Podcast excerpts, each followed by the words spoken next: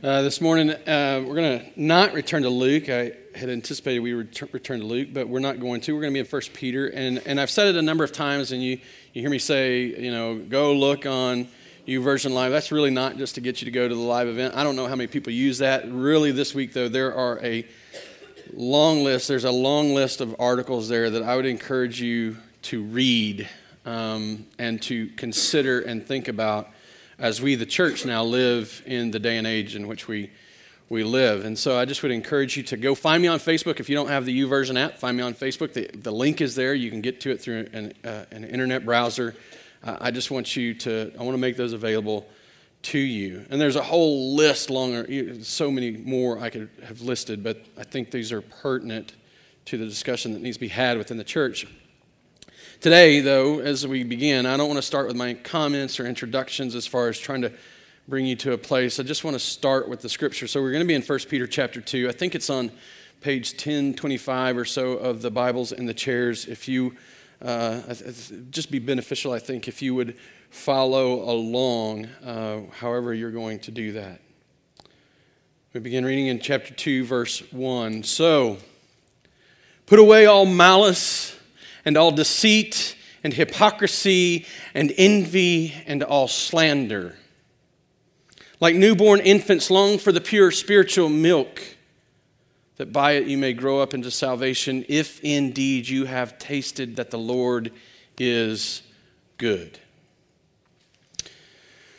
As you come to him, a living stone, rejected by men, but in the sight of God, chosen and precious you yourselves, like living stones, are being built together to be a spiritual house, to, to be a holy priesthood, to offer spiritual sacrifices acceptable to God through Jesus Christ. For it stands in Scripture. Behold, I am laying in, in Zion a stone, a cornerstone, chosen and precious and whoever believes in him will not be put to shame. So, the honor is for you who believe. But, you hear the contrast. But, for those who do not believe. The stone the, the builders rejected has become the cornerstone and a stone of stumbling and a rock of offense. They stumble because they disobey the word as they were destined to do. But, Another contrast. But you are a chosen race, a royal priesthood, a holy nation, a people for God's possession. That you may proclaim the excellencies of him who called you out of darkness and into his marvelous light. Once you were not a people, but now you are God's people. Once you had not received mercy, but now you have received mercy. Beloved, I urge you. He's pleading. I urge you, as sojourners and exiles, to abstain from the passions of the flesh which wage war against your soul. Keep your conduct among the Gentiles honorable, so that when they speak against you as evildoers, they may see your good deeds and glorify God on the day of visitation. We're going to take a break right there. You see, Peter wrote these words to, to, to just kind of step in, but, but, but Peter wrote these words to a, a scattered and suffering and diverse church. Some of the church was Jewish and they had grown up in Jerusalem. They had been run off by the Jews because they had confessed that Jesus Christ was the Savior. And as a result, they were pushed out of Jerusalem. And when they did, the book of Acts tells us that when the Jews pushed the Christians out of Jerusalem, that everywhere they went, they went preaching the gospel. And so as they would go into these towns and they'd find Jewish commun- communities and synagogues and in, in, in neighborhoods, they would go to these places and they would preach the gospel. And more Jews came to believe that Jesus Christ was the Savior. But it wasn't just more Jewish people that came to know Jesus as Lord. It was, it was Romans and Greeks alike. It was the people who, would, who, who were indigenous to Asia Minor that Peter was writing to. These were, these were scattered and diverse churches, diverse peoples, and they were suffering under the weight of Roman rule. But what I would highlight to you this morning is that when Peter wrote to these people, he addressed them as one. He, he wrote these words to draw them together, to highlight that before they were Roman, before they were Greek, before they were Jewish, they were Christian.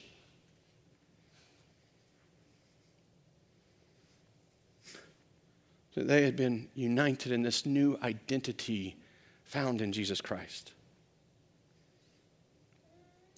Had every intention this week of moving on to, to Luke uh, out of what I believe was a successful weekend of calling us a starting point for us as a church, not just to be aware of the racial tensions and aware that we need to actively step into this, this process of gospel and the reconciliation across racial lines within the church. I had every intention of moving on to the to the Transfiguration. Really looking forward to preaching that, actually. And then Tuesday happened. Tuesday night into Wednesday morning happened. It was really kind of surprising. I was shocked. I mean, by about 8:30, I sat down and I began to watch the election results come in. to say the least, I was surprised. But I wasn't the only one surprised. The people reporting the story, they were surprised.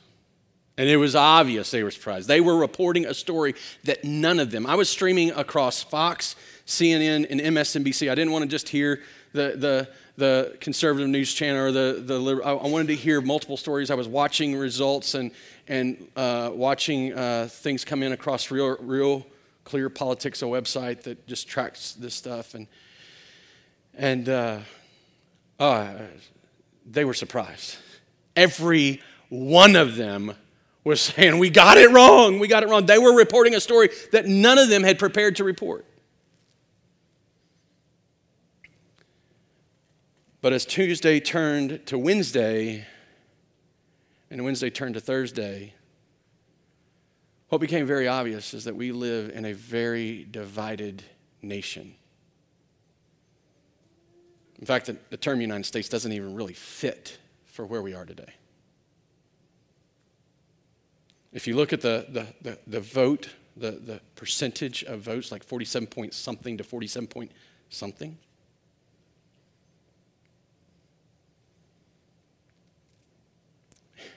and they know it.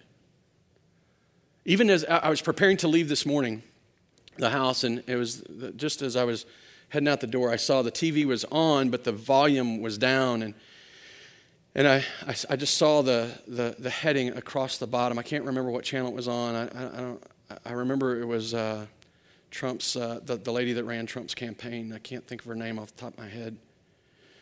And some reporter, I don't know who he was, but across the bottom it was living in unity in these days or something like that. Seeking to unite as a nation in light of what's happened over the last I don't know, year. See, they know, they understand that there's a problem. They understand that they have got to figure out how to unite. We live in a nation divided.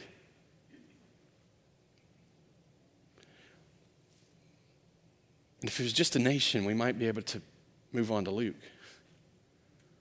But it's not just a nation, it's the church. The North American church is divided.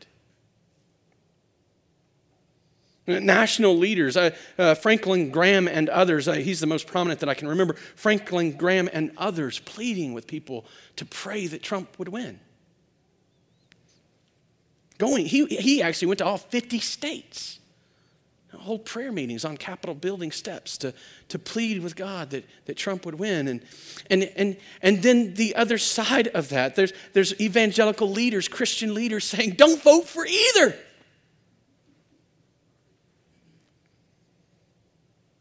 And then there is that measure of evangelicals that stood on the other side and determined that Hillary was the best option.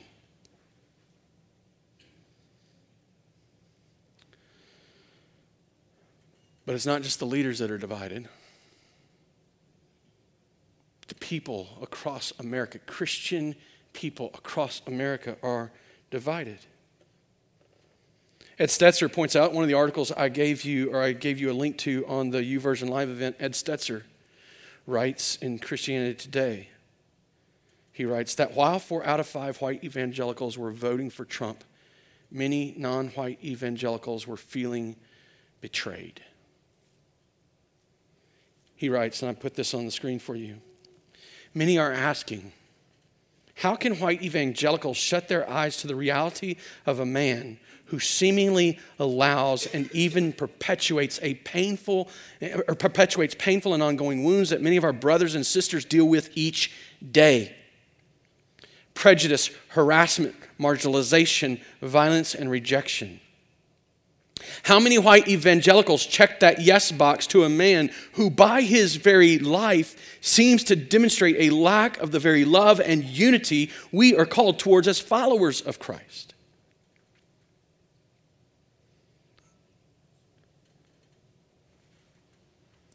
And the truth is, this just isn't in the national church, the North American church. This is in our church. You see, the truth is, and I know it, not because of Facebook posts, not because of, of, of uh, always see Facebook, right? I mean, everybody's on Facebook telling you what they think. Our church is typically quiet. I'm probably going to get some phone calls after this sermon, but, but typically our church is quiet. But when I started receiving phone calls about the way we were acting around one another because of what just happened, I knew that even we are divided.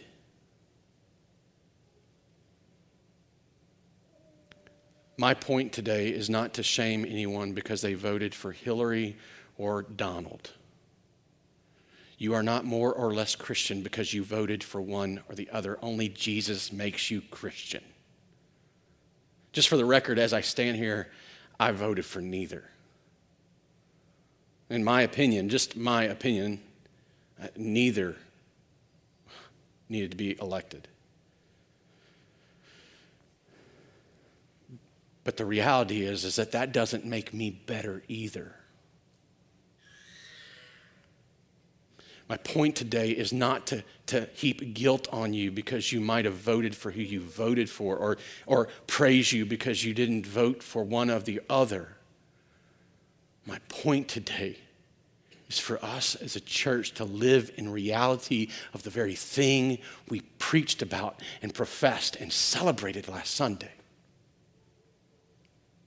You see, here's the reality is that we aren't just divided because of racial tensions.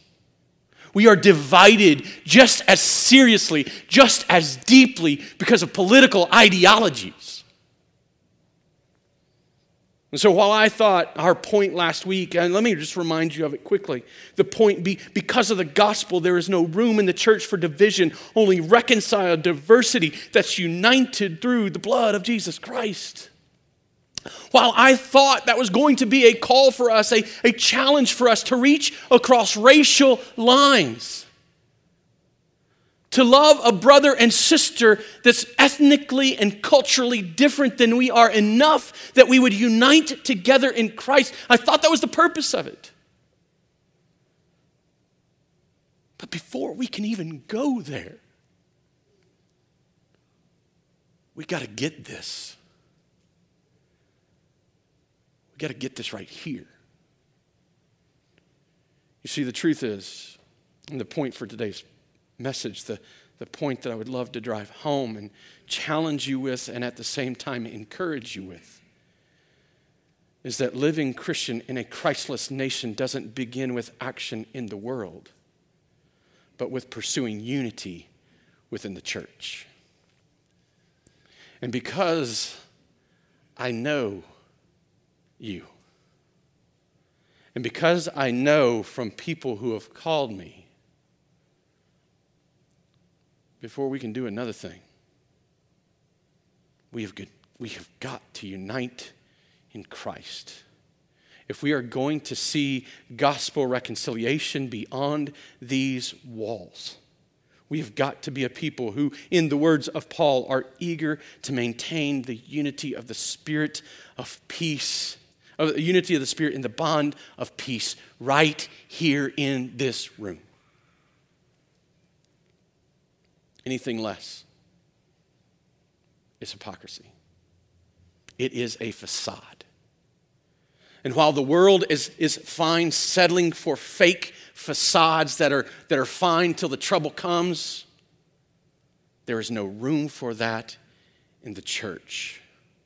We have the important and yet awkward and difficult work of fighting for unity because we, we, like these people Peter wrote these words to, have been made one in Christ.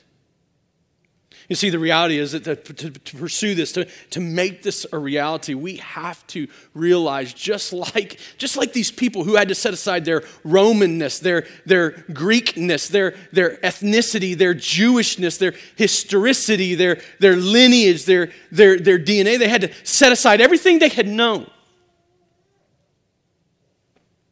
That they could see that they were one in Christ, that they could stand in this united identity given to them by Jesus Christ. We, like them, have to realize that before we are Republicans and Democrats and independents, before we are progressives, liberals, uh, conservatives, moderates, whatever label you love to carry around upon yourself to demonstrate to the world who you are before we are any of those things, before we are white, black, Indian, whatever, what, but, but before you are your family, before you are your lineage, you are Christian. And we are called by Peter to live in that Christian identity, and he shows it to us. He shows it to us. There's three markers that he demonstrates to us, three evidences, three characteristics of the, of, of the Christian identity that he calls us to. Two of them are, two, two of them are from God, and one of them is, is, is from us.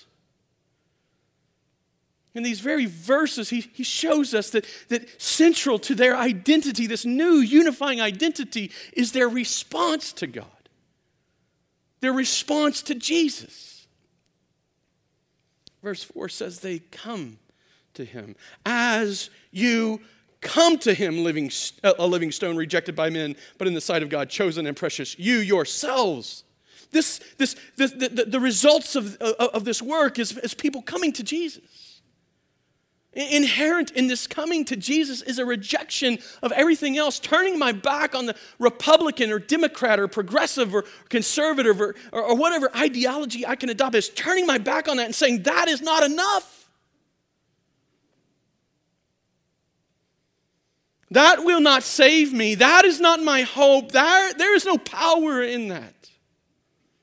And running in repentance toward Jesus. In verse 7, he says that the honor is for you who believe. The honor is for you who believe, who trust. And so we, we get this picture in verse 4 where he's saying we come to Jesus, in, in a sense, repenting of all the, the, the things in the world, coming to Jesus. And then he professes that, or he refers to it in a positive fashion, in trusting or believing in Jesus, believing in Jesus in the same way that intellectually you understand when you sat in that chair, you wouldn't fall on the ground. Intellectually knowing something that moved you, enabled you, empowered you for action intellectually understanding something that, that, that, enables you to, to do something as a result of it, knowing that when you step out into the street, you're not going to get hit by a bus. Believing that when you sit down in your car to go to work tomorrow morning, that you're actually going to make it to the other end. Or you'd never leave your driveway. This knowledge that enables us to act, this, this trust that's so intrinsic to action, is the faith that He's calling us to. That's the word He's using. So, our response is this repentance, coming to Jesus, repentance from the world so that we can come to Jesus and trust Him. Brothers and sisters, this is key. Because if we're not all coming to Jesus, if we're not all walking in his direction, if we're not going to the same place, we can't go together.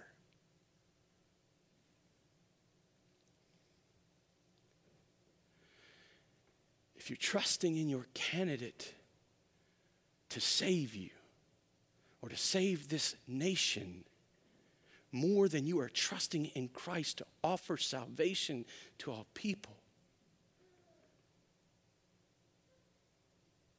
then we literally cannot walk on the same path.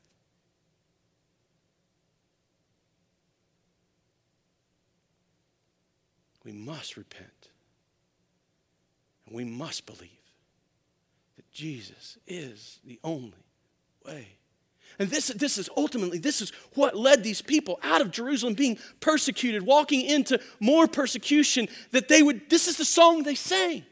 This is the message they preached. This is the way they lived. This is the encouragement that they gave. Regardless of the cost, no matter what it meant for them, no matter what they would experience because of it, they went preaching the gospel everywhere they went.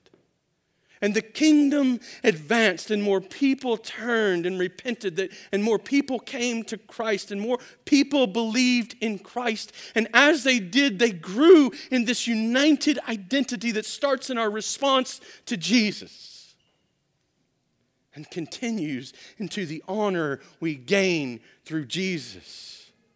In verse 7, he says it so the honor is for you who believe. The, the word there speaks to intrinsic value in a person based on the image of God in them. But specifically, he calls it out. He shows us the honor we enjoy, the, the, the blessings we gain because we have been united in Christ. He, he, he, speaks of it in verse 4. Go back to verse 4 into verse 8. You, you come, to him as, uh, come to him as a living stone.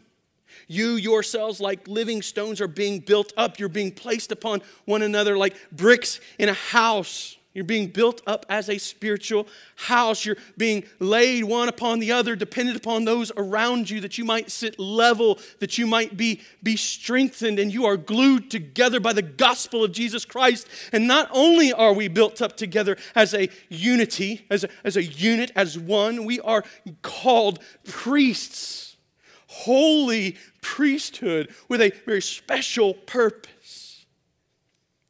But he goes on. It's not just the unity in this priesthood and spiritual house. He goes on in, in the verses that, that follow, verse 9 You are a chosen race, a royal priesthood, a holy nation, a people for his own possession. He signifies the distinction that exists within God's people from the rest of all the world, not only not only are we a people for God's possession, but we are distinctly a people for God's possession. You see, he says this honor of unity, this honor of distinction is for you who believe for you who are coming to Christ, for you who have repented of your sin and trusting in Christ alone. This is the honor you have been given. Let, let, me, let me just point out here, plead with you for just a moment for those of you that have never believed. For you Pharisees that stand in your religion and you are good enough to get to God on your own. For you pretenders who came this morning to impress other people. God is not fooled.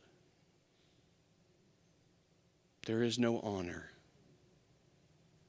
for those who do not believe. So let me plead with you. Let me love you enough to speak the truth to you as, as directly, concisely as I can. Trust Him that you might be united in this honor. Believe in Him alone. And when you do, you, like us, those who stand already in this position of honor, you, like us, will also receive his mercy, another aspect of his honor. Once, he, he says, once you were not a people, now you are God's people, united, distinct. Once you had not received mercy, but now you have received mercy. There's this perspective, there's this nuance that you need, you, you need to see here. The whole world experiences the common good, the common grace of God. If they didn't, there's a reality that God would have burnt everything up a long time ago. Everyone experiences common grace from God. But only those who have believed and only those who are coming to Jesus Christ experience his mercy. You see, in the one, apart from his mercy, you will carry your judgment yourself. But having received mercy, he has judged his son in your place and for your sin. To please, please believe. And believe in increasing measure. Not only do we see that there is a response that unites us, that there is honor from God that unites us, but there is a purpose from Jesus that unites us. He says, You have been made a holy priesthood that you may offer spiritual sacrifices, but not just any spiritual sacrifices, acceptable sacrifices, ex- sacrifices acceptable to God. Now, I, I think you get, I think you see, sacrifices is not a word that's like, oh, well, this is going to be easy.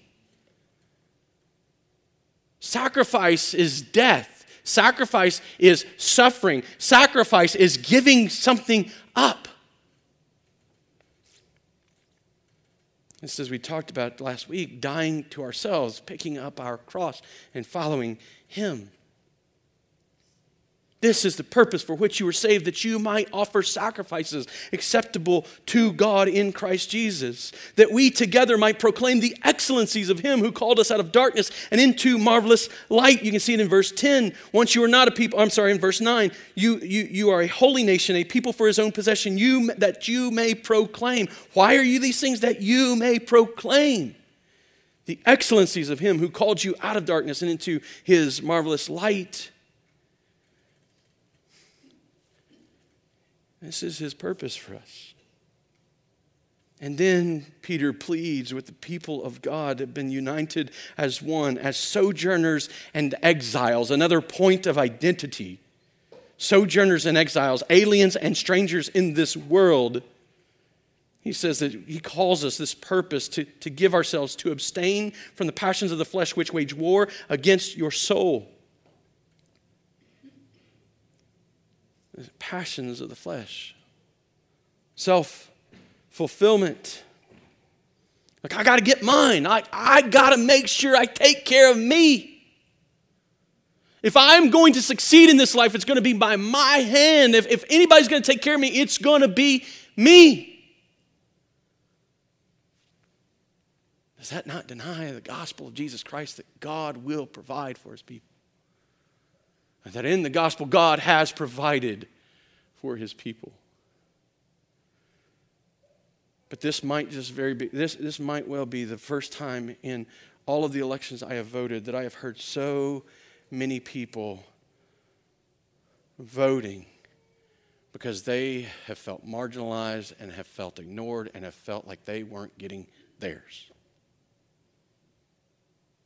these passions of self fulfillment that move us to action we have been called to wage war against them because they are waging war against our souls. Passions of the flesh, like self protection. I can't, I can't trust what this other candidate's going to do. I can't, uh, I just cannot believe that God's strong enough or God's able to protect me if I don't vote against this person. And both sides of this, both, both, both sides of this, uh, all over the place. I mean, Hillary's followers, Hillary's supporters were f- fearful. They're, they're so afraid of what happens when Trump's elected. And, and Trump's followers, Trump's supporters are so afraid of what happens if Trump's not elected. And so they voted to protect themselves.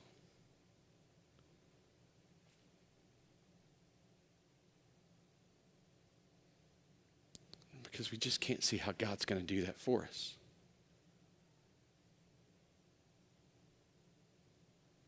Self exaltation. There's a whole group of people who have taken and twisted much of what's been said. They didn't have to twist it too far. But they believe that making America great again really does mean making America white again.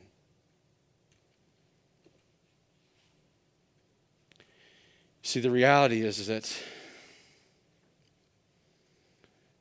there's a whole group of people who are running around thinking that now they matter again. And they are glad that Donald Trump got elected because now they shine again and they reign again and they are detestable.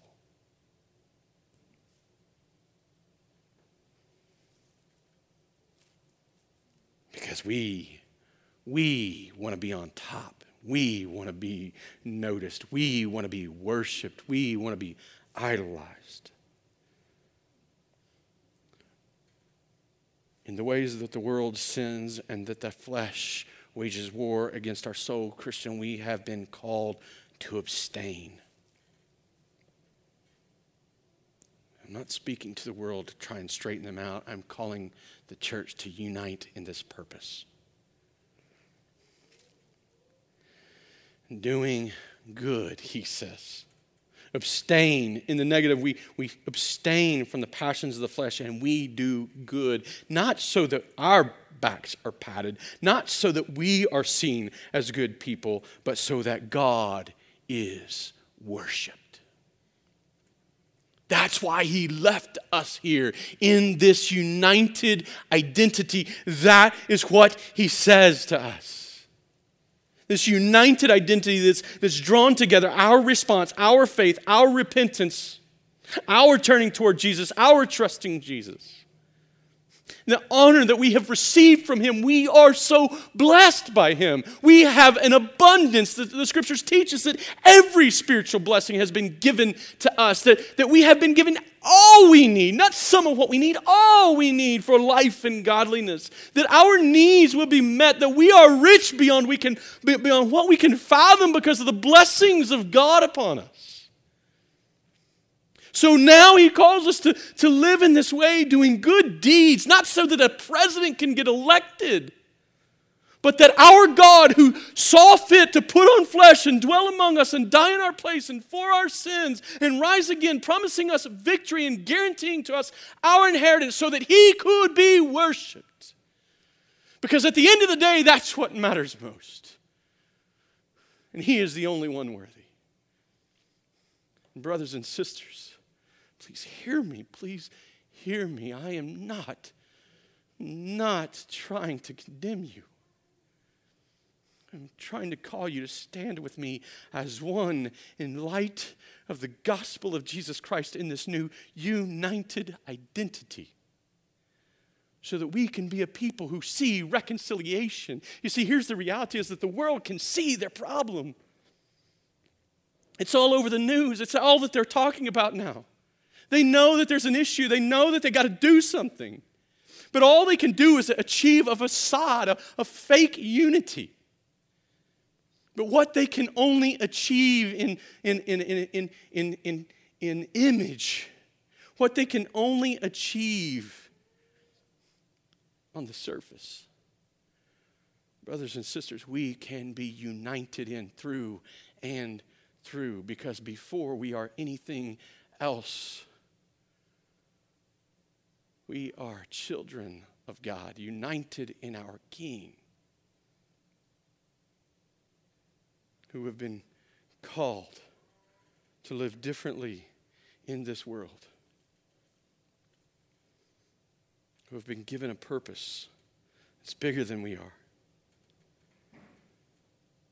And as we fight for that unity, as we strive for that unity, I think it's fitting, especially fitting, somewhat surprisingly fitting, that Peter, upon, upon highlighting their unity and their oneness in Christ, as he, as he began to give them specific application as a result, that he would start in the arena of the nation in which they lived, the empire in which they lived. Look at it in verse 13. We'll pick it up, we'll read through verse 17. He says, Be subject. Now, you already know that's going to be a difficult one, right? I mean, that's already. We're not good at that. Be subject for the Lord's sake to every human institution. Not some, every whether it be to the emperor as supreme or to governors as sent by him to punish those who do evil, or, or, uh, uh, or, I'm sorry, or to governors as sent by him to punish those who do evil and to praise those who do good. For this is the will of God, that by doing good you should put to silence the ignorance of foolish people. Huh. You mean this is the way we provide answers? This is the way we educate not by demonstrating all the value of one candidate over another, but by living as Christians in a Christless nation. For this is the will of God that by doing good you should put to silence the ignorance of foolish people. Live as people who are free not using your freedom as a cover up for evil, but living as servants of God. Honor everyone, love the brotherhood, fear God, honor the emperor. There's so much we could draw out of this passage. And, and I mean, just for an example, you get a glimpse of God's purpose, God's role for government in the world. He didn't allow government, He chose to establish government for a particular purpose. There's an, there's an article on the YouVersion event. If you go, you look it up, there's an article there that describes that much more fully. We don't have time to deal with that right now. There's six commands I need you to see. If we are going to be a united people living in this united identity, we've got to understand that there is commands that given to each and every one of us. Very practical actions that he calls us to take. First, verse 13, as God's people, when we step into the world, when we begin to take action in the world, he says, be subject for the Lord's sake to every human institution. Specifically, in this context, he's speaking of governing authorities. He's speaking of the government when he refers to the emperor and the governors that are sent by him. We are to submit to governing authorities. That means that we are to be obedient to them. That, that's, that's living by the law of the land. That's understanding that we may be given rights to do a lot of things, but we have never been given a right in Christ to be lawbreakers whether we like it or not. Whether we like what the, what the existing uh, uh, president, what the sitting president, what the coming president, or what the potential president could have done. We have been called to submit, to live by the law of the land. What this doesn't mean is that we disobey God so that we can obey man. So the idea is that we are to do this in honor of God. And we cannot sin in honor of God. So if for whatever purpose uh, Trump sits, uh, Trump takes the presidency, and the Republicans determine that now we are going to write a law that, that, that, that is unjust or that is harmful to people, that's just, okay, well, it's, let's just go kill people we don't like. We have a responsibility to disobey that law. We have a responsibility to civil disobedience. We see it all across the Old Testament. Pharaoh gave the, uh, gave the command for midwives to kill Jewish babies, and they disobeyed.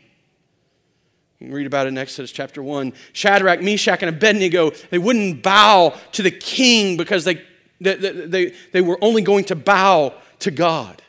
You can read about it in Daniel 3. Daniel, in fact, just so you know, if you don't remember that story, they got thrown in a fiery furnace because of that. Like, that's the example, right? Like, you're going to disobey and you're going to deal with the consequences that come. We cannot obey man before God. Daniel continued praying to God, even though he'd been commanded not to pray to God. The apostles continued preaching the gospel, even though the Jewish Sanhedrin had said, You can't preach Jesus as Lord. In all of these cases, these people disobeyed. They recognized they must obey God before they, before they obey man. But to my knowledge, and I could be wrong about this because I don't know I don't know what all the books say. I don't know what all the laws that are written say. If you got time to read all those, you're welcome to do that. But to my knowledge, there is no law written that says you must go and act unjustly or harmfully towards another person. There's a lot of people doing it. But so far as I know, there is no law on our books that actually commands it. So until that happens, we obey the law. We obey the rules of the land.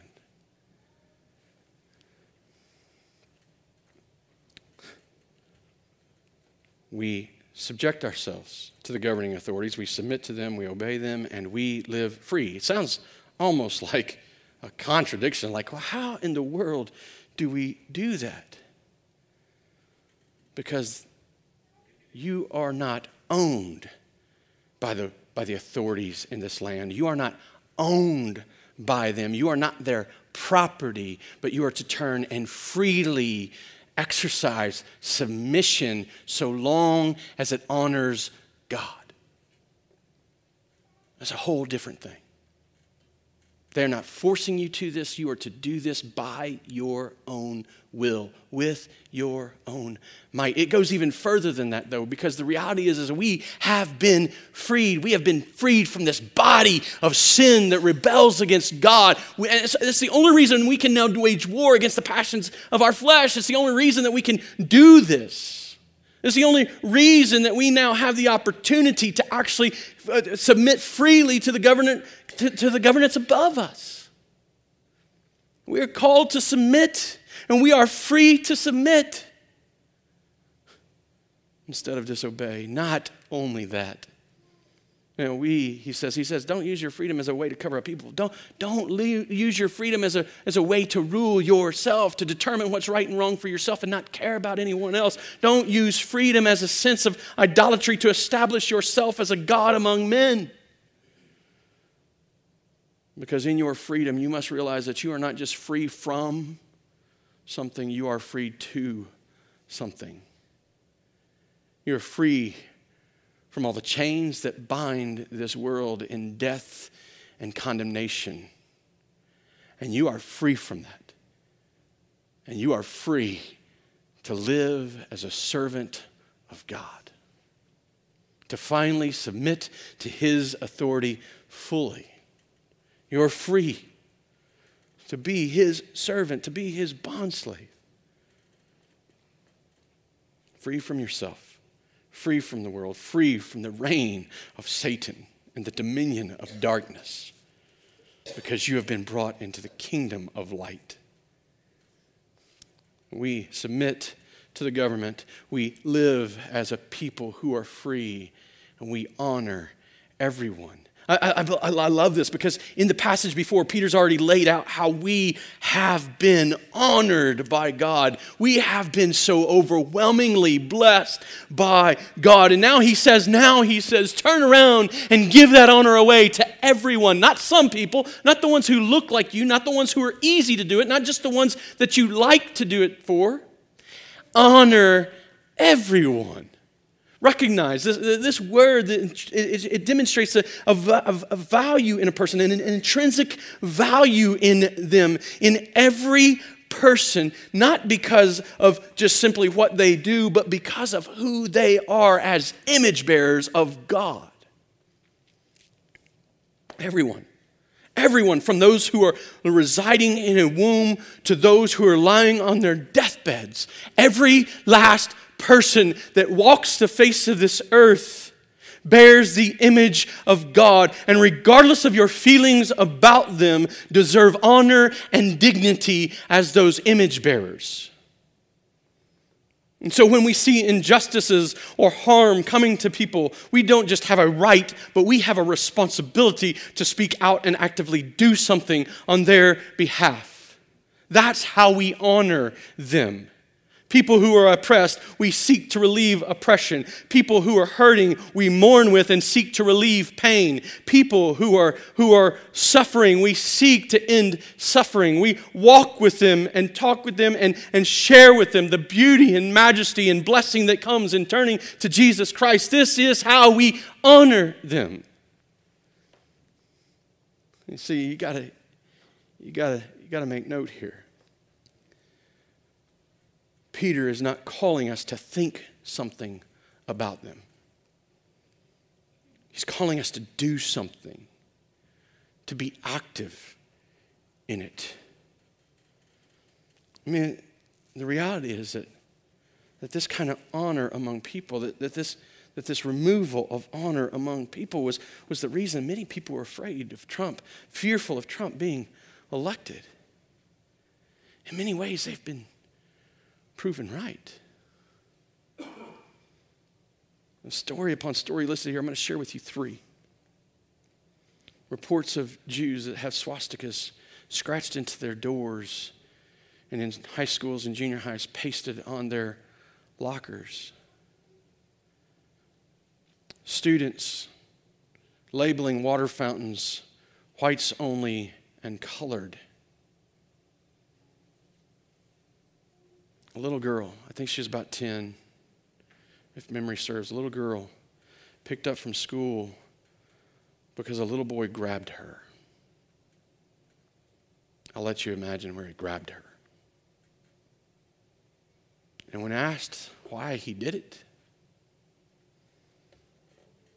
if the president can, so can I.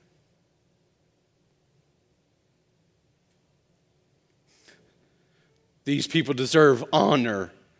They deserve someone to stand up on behalf of the image of God and dignity that they deserve. They deserve us to stand and give them honor. And yet, so many of us sit in silence. We're seeking to justify us, justify ourselves based on our decision.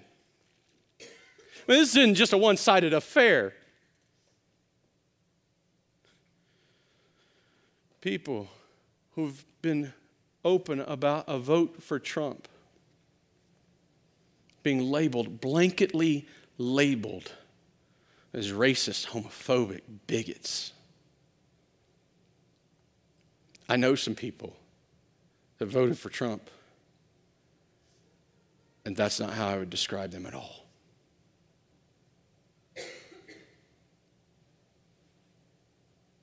See, the, the reality is, is that in the very nuance, in, in, in, the very conversation we're having about race and all of the threads that, that lead people to feel oppressed, even though they may not have been the one that actively experienced the oppression, all those threads, all that, all that, all that stuff under the surface, those same nuances need to be applied to this conversation about political ideology. And if we're unwilling to do that for one another, then we are judging with a wrong motive and a wrong heart. We're just, all, all, we're doing is turning Romans 2 out to be true. We're just proving it to be true because the same judgment we judge others with are, uh, is true about us. We are making it true about us. I saw a video uh, of a man who, maybe you saw the video as well, it was scrolling around Facebook. A man who voted for Trump simply because he voted for Trump being beaten by more than one person. I believe he was dragged out of a car and beaten. I, I don't know if it was his car or not. I don't know that he knew it was his car when it was all said and done. I just know he was literally beaten. This is not a one sided issue. There's enough blame and hate and venom to go around. Brothers and sisters, as Christians, as those bearing the united identity of Christ, we must rise above this and honor everyone. Calvin writes, I think something is helpful here. We are not to reflect on the wickedness of men, but to look to the image of God in them. An image which, covering and obliterating their faults, an image which, by its beauty and dignity, should allure us to love and embrace them. And yet, so many of us, regardless of what side of the aisle they sit on, so many of us sit silent As we unite together, we have been called to activity in the world, and part of that activity is honor everyone. He goes on love the brotherhood. You see, he again signifies a, a special weight, a special perspective, a, a, a weightier perspective for those in the church, primarily within the church. This is not love the brotherhood to the exclusion of the world, but primarily love the brotherhood. It starts here. If we aren't loving one another first, what are we asking people to be a part of? But a bunch of individuals who are only trying to make their own way in the world. If we can't learn to love one another, why would we ask anybody else to come get involved in this mess? And don't act like we're not a mess. I'm the lead mess.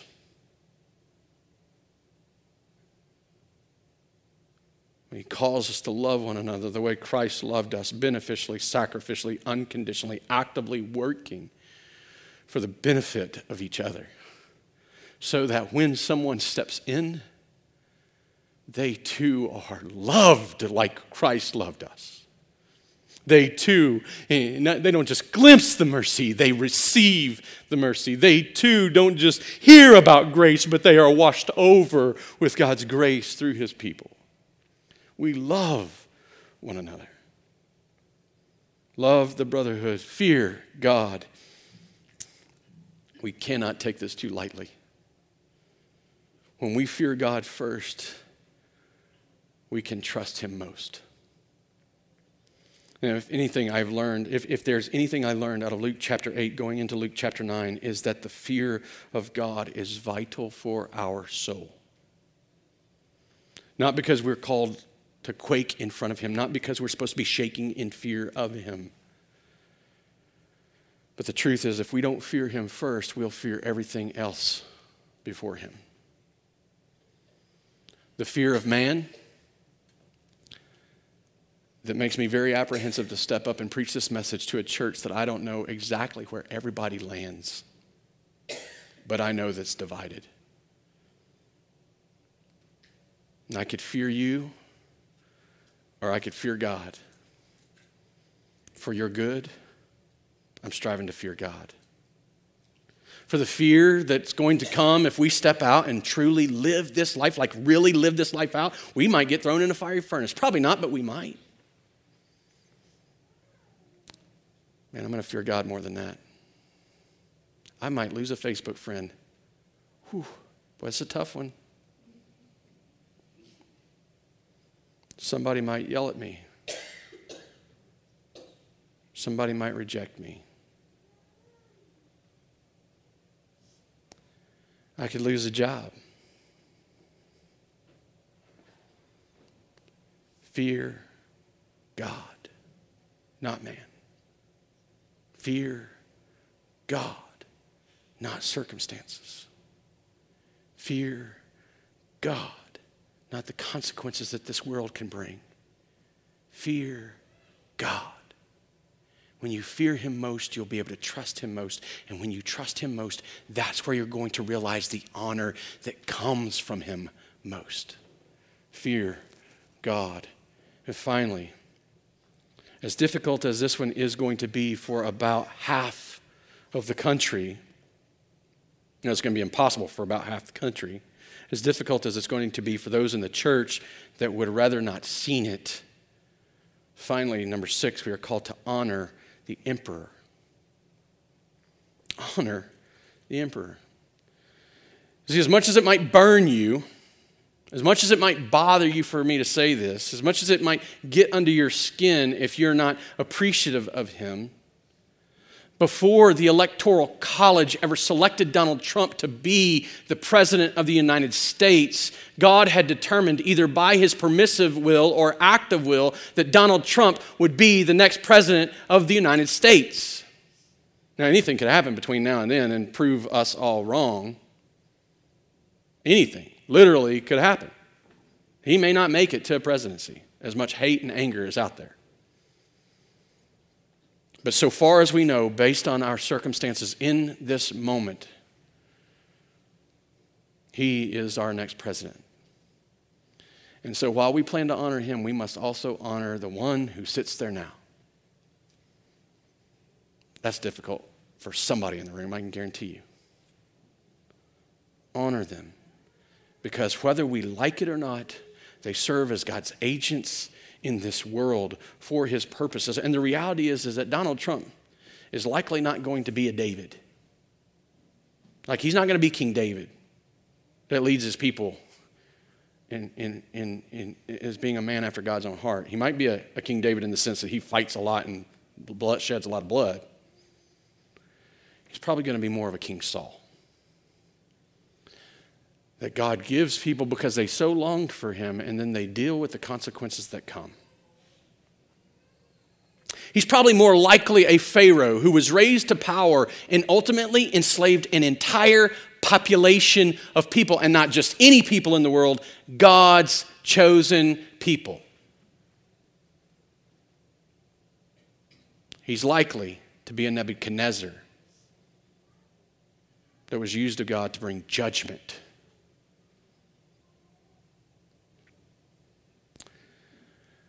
Maybe he'll even be like Nero, who, because of his existence, just simply his existence, before he brought the great persecution, even his existence made it difficult for Christians to be Christian in the world in which Peter wrote because to be a Christian was to stand in direct opposition to the Roman culture, to the Roman Empire, because your confession as a Christian that Jesus is Lord flies in the face of the Romans who desire to hear you say Caesar is Lord.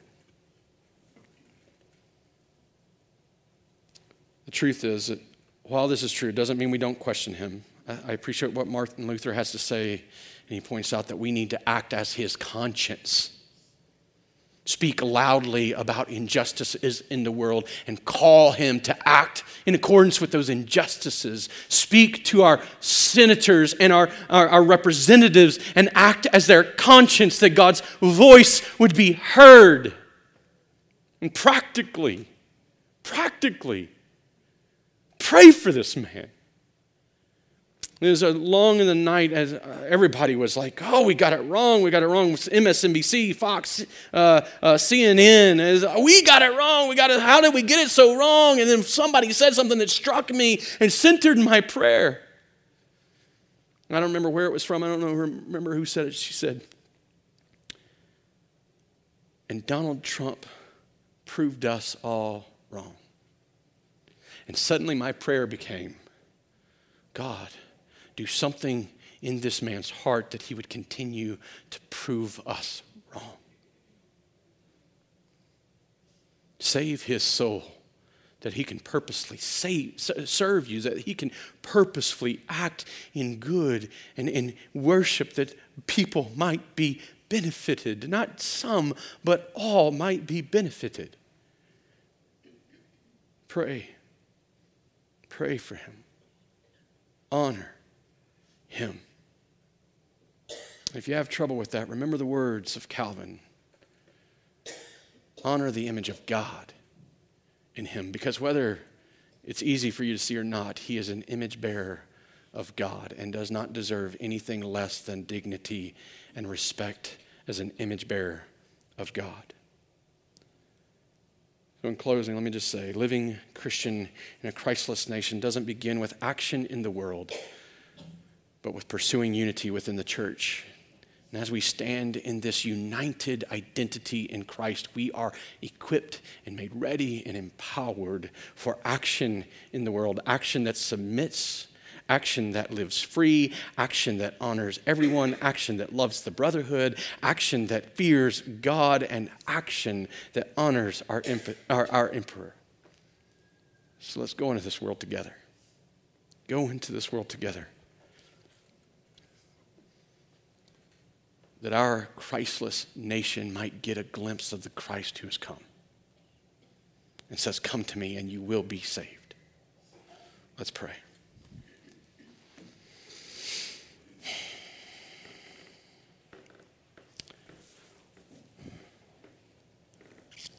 Father, I.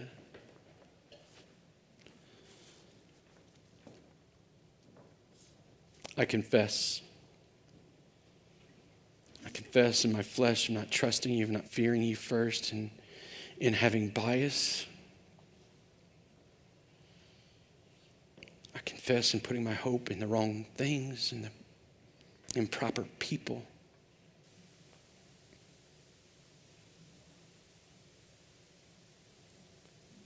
I confess that as I watched I bounce between shock and, and fear and anxiety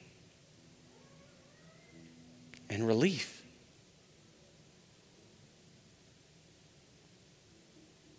Because I'm afraid of both of them.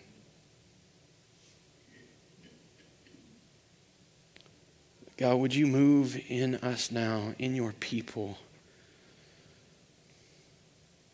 that we might all confess that we might all repent and that we might together stand at the foot of the cross, trusting in our Christ. That we would not be a divided people, but that we stand unified in you, honored together by you, and sent together for you. That our God, that you, Jesus, would be worshiped. I pray these things, that you would do these things in the heart of your people in Jesus' name. Amen.